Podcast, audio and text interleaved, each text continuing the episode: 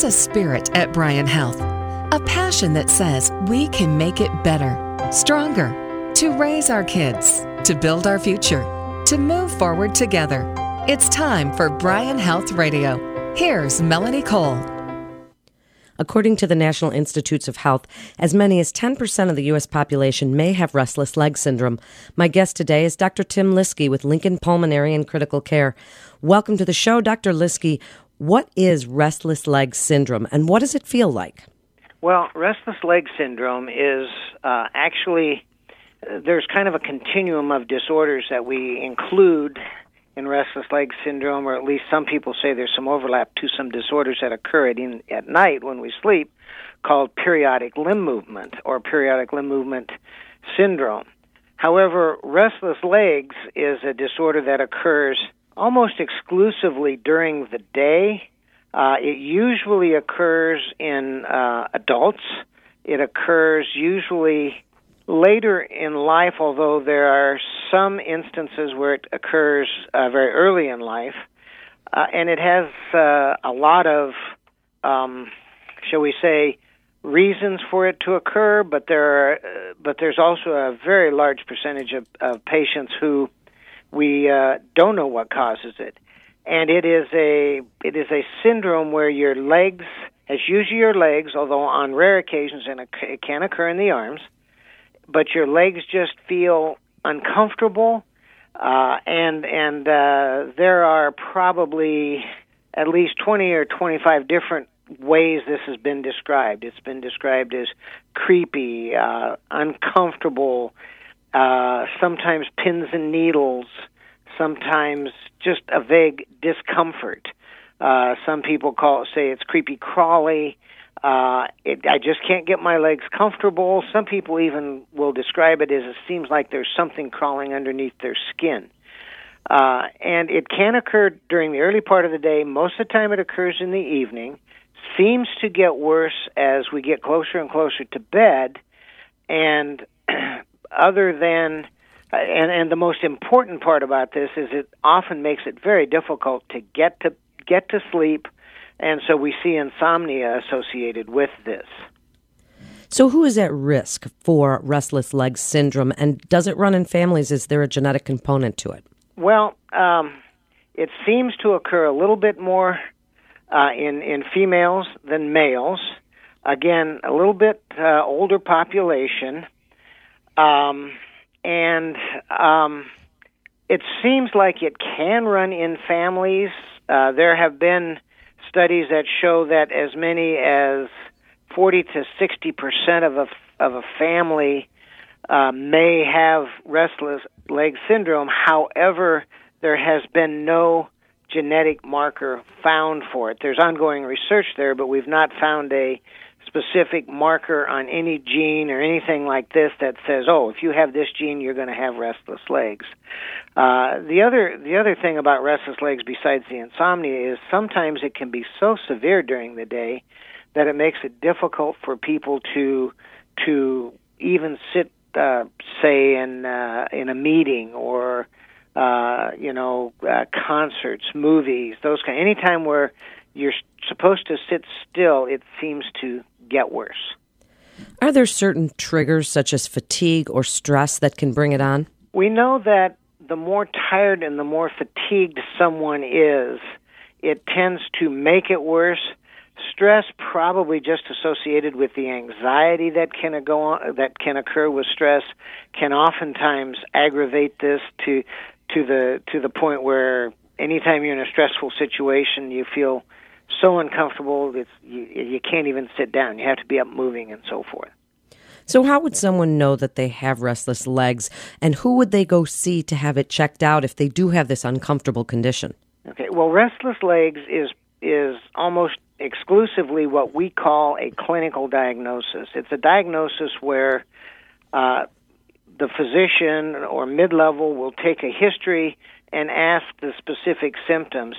There's been one sentence that seems to occur a lot in a history taking, and that sentence kind of goes somewhat like this. Do you have situations where you're supposed to be in a quiet situation, or trying to lay down at night to go to bed, where you have this uncontrollable urge to have to either move or your legs are very, very uncomfortable. And that seems to be the most important question to ask people, and that can almost make the diagnosis. There is no test that we have at the present time that can diagnose restless leg syndrome. So if you do figure out that somebody has this, how can it be treated, and is there a cure for it?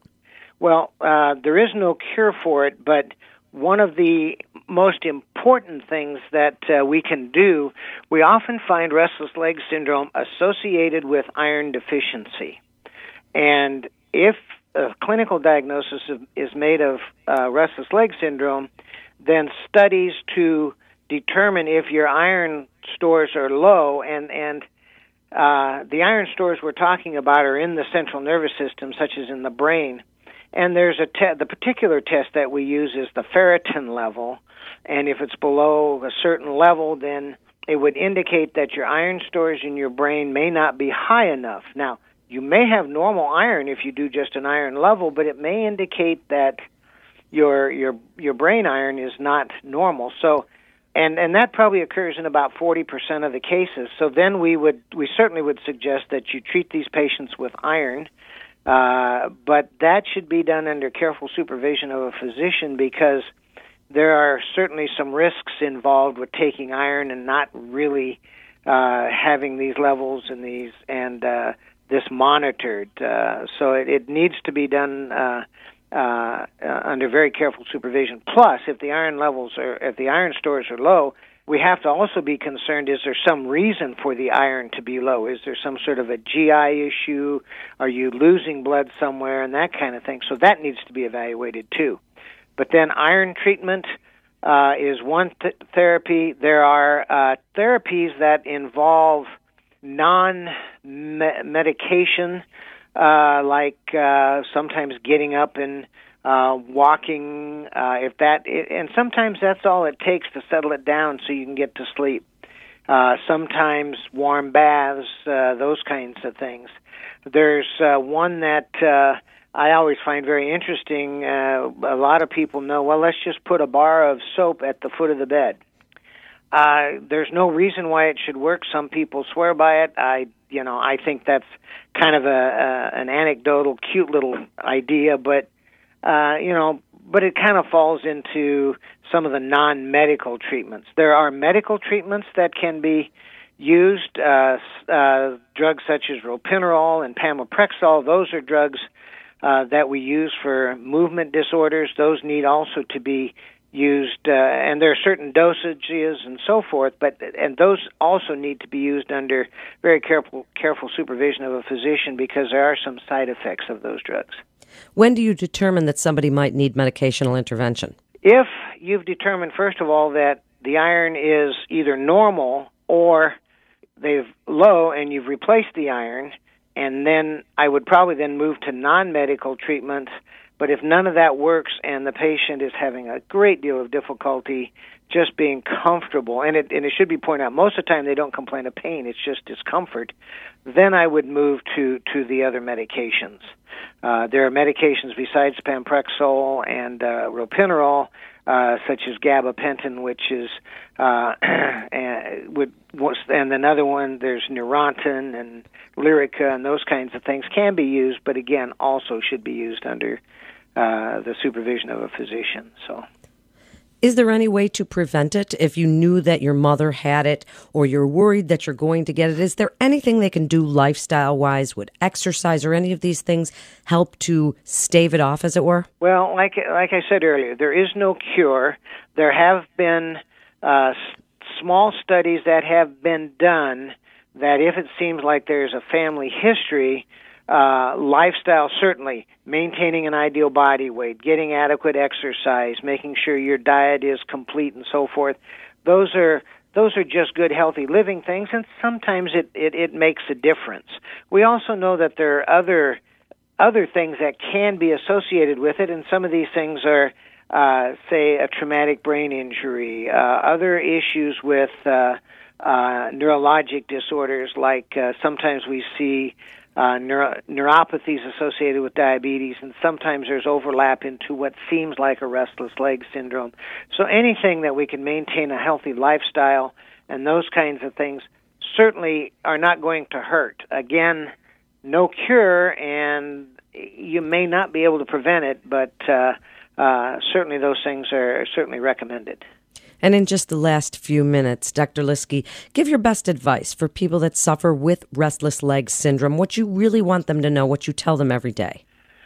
Well, first of all, there does not appear to be any association with this disorder with anything else, such as some people worry about Parkinson's disease, dementia, and those kinds of things.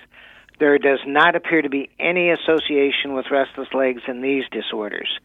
Most importantly, I think, is making sure your iron stores are and your iron has been checked. Certainly what you don't want to do is, say, miss a colon cancer because the iron is low. So you need to make sure that that whole aspect of care, iron, bleeding, and that kind of thing are well taken care of.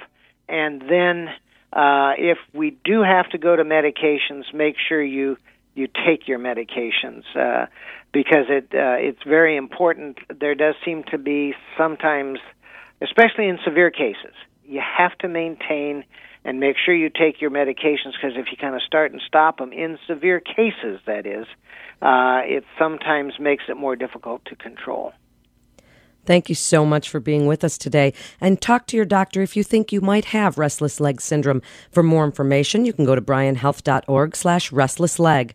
That's bryanhealth.org/restless leg. You're listening to Bryan Health Radio. This is Melanie Cole. Thanks so much for listening.